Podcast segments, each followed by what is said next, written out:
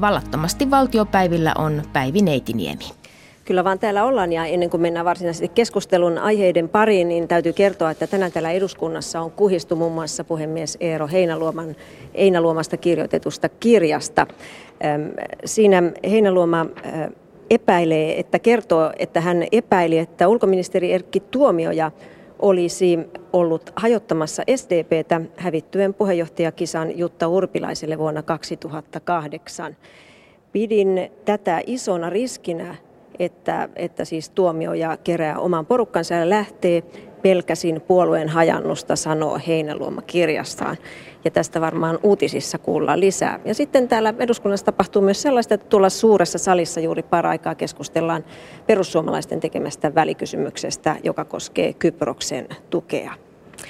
Mutta me aiomme keskustella ajankohtaisista asioista, jotka liittyvät erityisesti hallintovaliokunnan vastuualueeseen. Ja siksi tällä kertaa vieraina ovatkin hallintovaliokunnan puheenjohtaja perussuomalaisten Pirkko Mattila sekä valiokunnan jäsenet SDPn Mika Kari ja kokomuksen Markku Mäntymaa. Tervetuloa keskustelemaan. Kiitos. Kiitos. Kiitos. Aloitetaan kuitenkin uutisesta, joka sattui silmään Helsingin Sanomista tänä aamuna. Lehti kirjoittaa, että oikeusoppineet ovat närkästyneet tavasta, jolla kansanedustaja Ben Zyskovits on arvostellut perustuslakivaliokunnan käyttämiä asiantuntijoita Zyskovits on kutsunut heitä muun muassa vääriksi profetoiksi ja oikeustieteilijöiden mielestä tällaiset kommentit nakertavat perustuslakivaliokunnan uskottavuutta. Mika Kari, olet perustuslakivaliokunnan varajäsen. Mitä mieltä olet tällaisesta professoreiden huolesta? No, kyllä mä olen professoreiden puolella tässä asiassa, että meillä lainsäätäjillä ja valmistelutyön tausta on näiden asiantuntijoiden kuuleminen ja, ja kyllä meidän pitää ottaa ihan vakavasti asiantuntijoiden näkemykset. Se, että jos yksittäinen kansanedustaja kokee, että asiantuntijan näkemys ei vastaa omaansa, niin se on tietenkin sitten ehkä enemmänkin sellainen ongelma, joka on edustajan ongelma eikä, eikä tämän järjestelmän ongelma. Kansanedustaja Zyskovits on muun muassa arvostellut asiantuntijatyötä liittyen pakkokeinolaki, joka liittyy siis poliisin työhön. Meillä on täällä itsekin poliisipaikalla Markku Mäntymaa. Miten kommentoit sinä puolestasi? Joo, meillähän on just lakivälikonnassa tuo pakkokeinolaki, lain muutos esillä ja asiantuntijakuuleminen vaiheessa.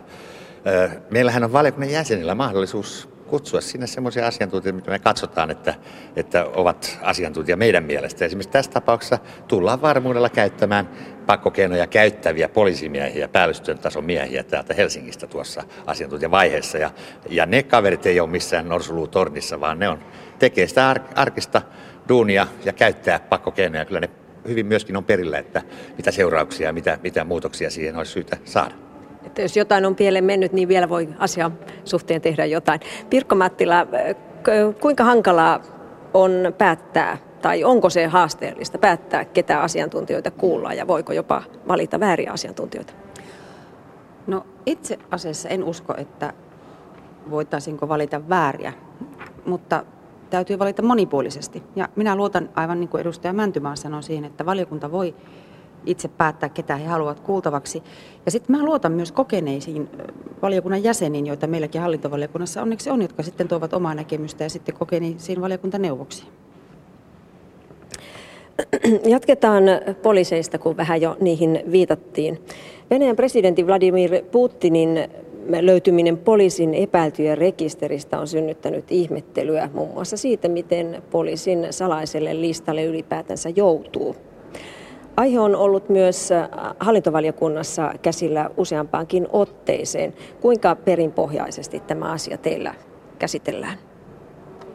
No, me olemme nyt sitä katsoneet valiokuntatyön, eli lainsäädäntötyön kannalta, koska tähän nyt on valtakunnan syytteillä viranomaistutkinnassa. Eli valiokunta ei tutki eikä syytä, mutta seuraa niin kuin sitä lainsäädäntötyötä, mitä me tehdään, että vaikuttaako tämä jotenkin sinne, tai olemassa olevaan tai tulevaan lainsäädäntöön. Mikä teitä erityisesti kiinnostaa tässä asiassa, jos herratkin kertovat? Markku Mäntymaa. No, mua ainakin eniten huolestuttaa se, että yleensäkin salaisia tietoja vuotaa, vuotaa tuonne tiedotusvälineille. Ja, ja toki myöskin se, että kun tuo epäiltyjen rekisterin ideana on se, että, että sieltä profiloida, sitten kun on tapahtunut rikos, niin sieltä profiloidaan tekijöitä. Ja, ja en mä nyt oikein näe sellaista juttua, että Suomen poliisi tutkisi, jossa jossain Putin olisi epäiltynä. Että siksi mua ihmetyttää yleensä se, että se siellä on. Ja, ja niin kuin sanoin, niin eniten, eniten ehkä kuitenkin se, että, että se vuotaa. Salainen rekisteri ei saa vuotaa. Onko tullut selvyyttä tähän teille valiokunnassa? Oletteko selvittäneet, miksi näin on käynyt? No tota, kyllä me ollaan kuultu, mutta niin kuin tässä todettiin, niin asiahan on tutkinnassa ja varmasti selvitetään perijuurin, että miksi näin on käynyt. Eihän tuo hyvää mainosta ole, ei se ole kenellekään hyvää mainosta, päinvastoin.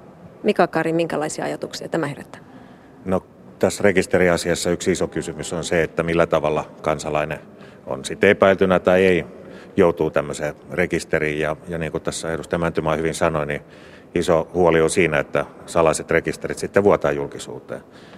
Ja tämmöistä rekistereiden valvonta on kyllä iso parlamentaarinenkin kysymys, että millä tavalla eduskunta, kansa ja sitä kautta kansanedustajat pystyy valvoa, että tämmöinen laillisuus näiden rekistereiden tekemisissä, ennen kaikkea valvonnassa tässä tasavallassa on.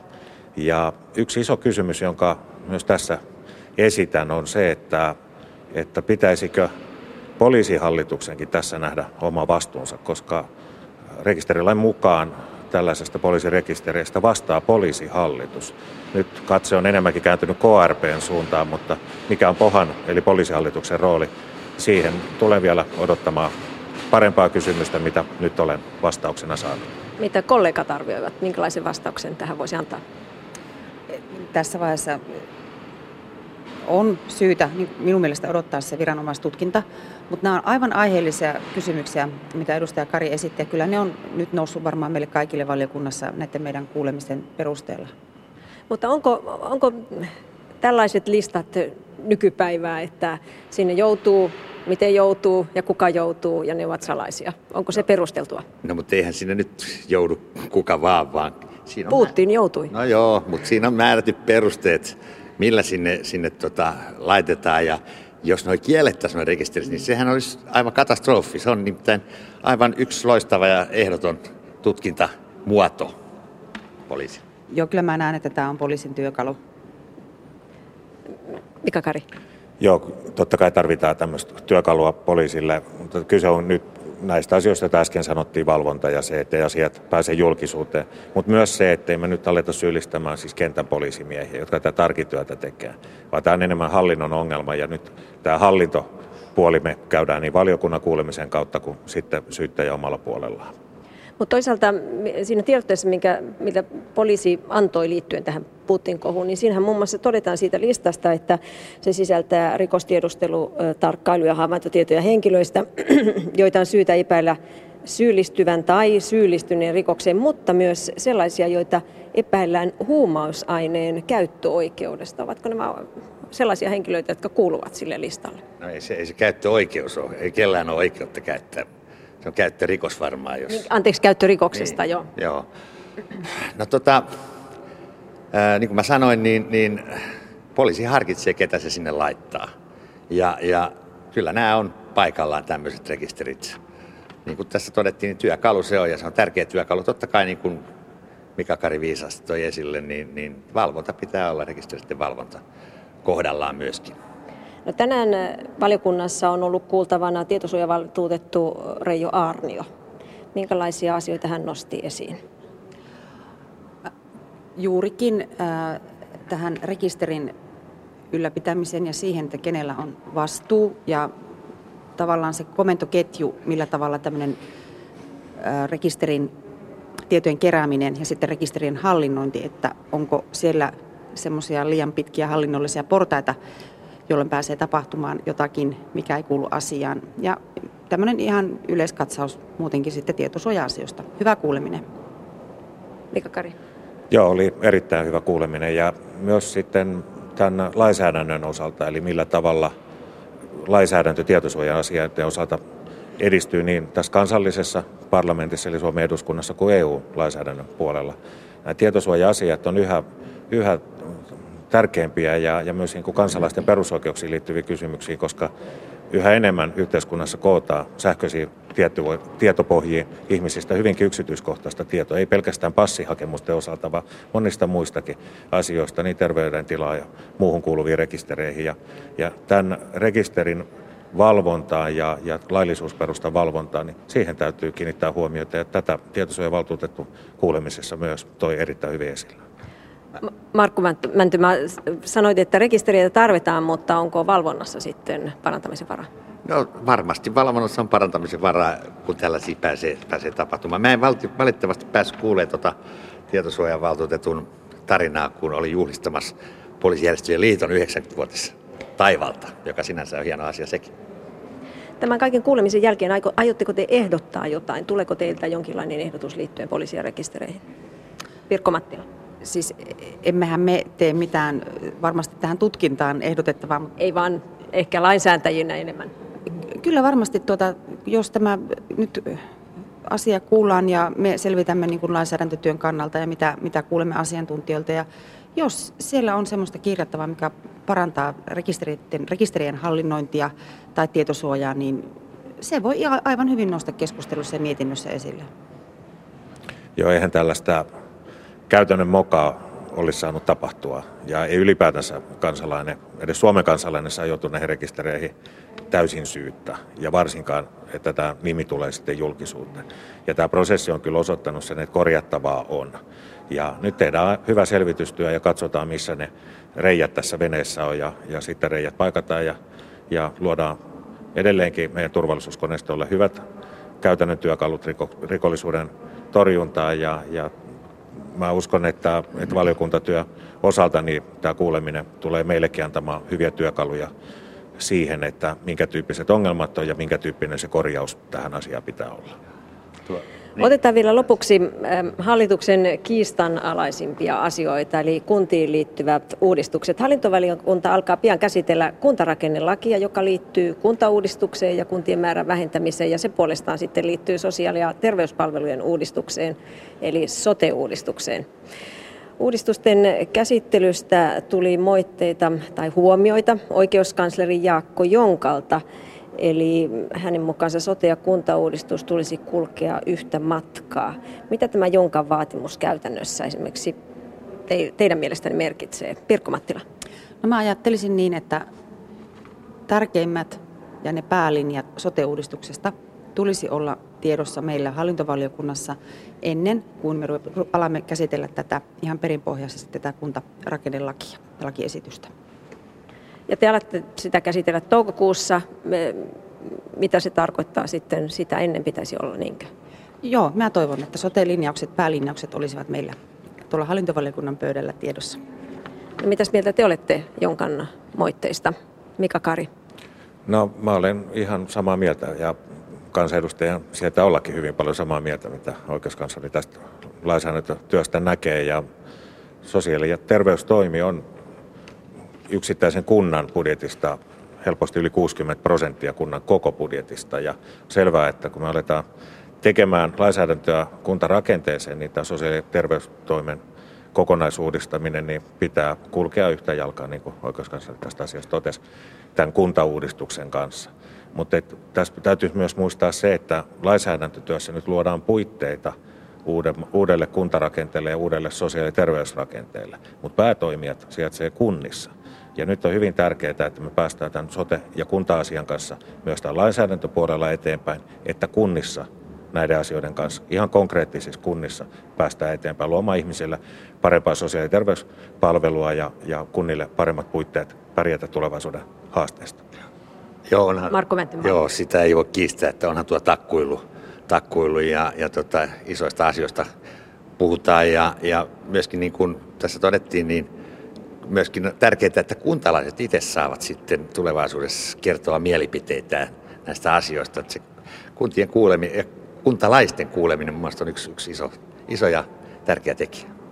No mutta nyt tuntuu taas, että kiireellä mennään. Te odotatte toukokuuhun mennessä jotain uutta ehdotusta siltä 35 jäseniseltä työryhmältä.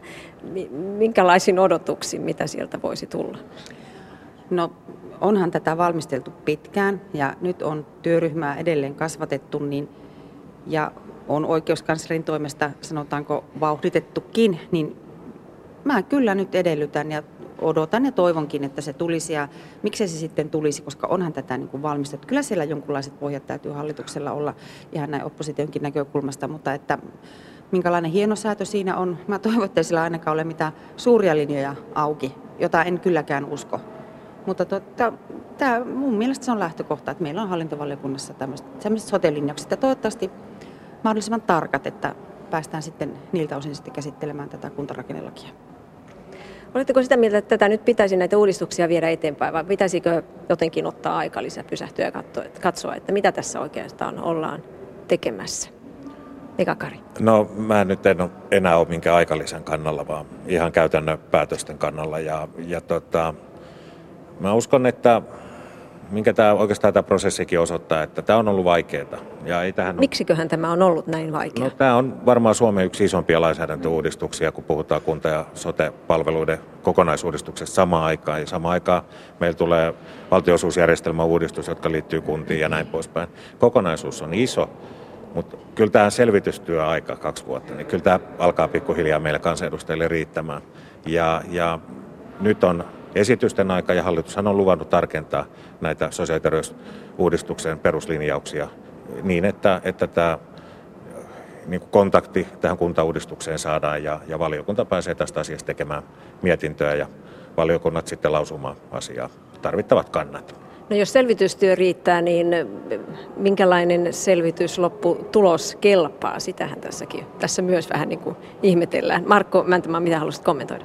No tota, ensinnäkin tuohon, että ei mitään pakkia päälle, vaan nyt täys sata lasia ja eteenpäin tämän asian kanssa. Se on hyvä, hyvä kuulla sitten, sitten minkälaista sieltä tulee, mutta, mutta tosiaan on luvattu nämä linjaukset meille, myöskin hallintovaliokunnalle, että me saadaan tätä kuntarakennelakia ruveta, ruveta tota, pähkäilemään, niin, niin tässä vielä, vielä kevään aikana. Tässä kohtaa on ehkä syytä selventää, että miten tämä kuntarakennelaki liittyy tähän kuntauudistukseen. Pirkko Mattila. Siis, niin, nythän puhutaan niin kuin kuntajako ää, ja, tai selvitystyöstä siitä, että miten kunnat aikoo talouttansa tulevaisuudessa hoitaa. Ja samallahan kuntarakennelain tavoitteeksi on ihan aika yksiselitteisestikin tuota, asetettu niin kuntien ää, yhdistymissopimuksia.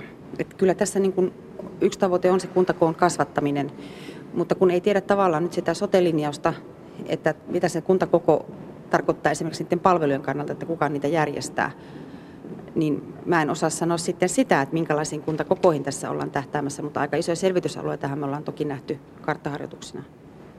Mika Kari.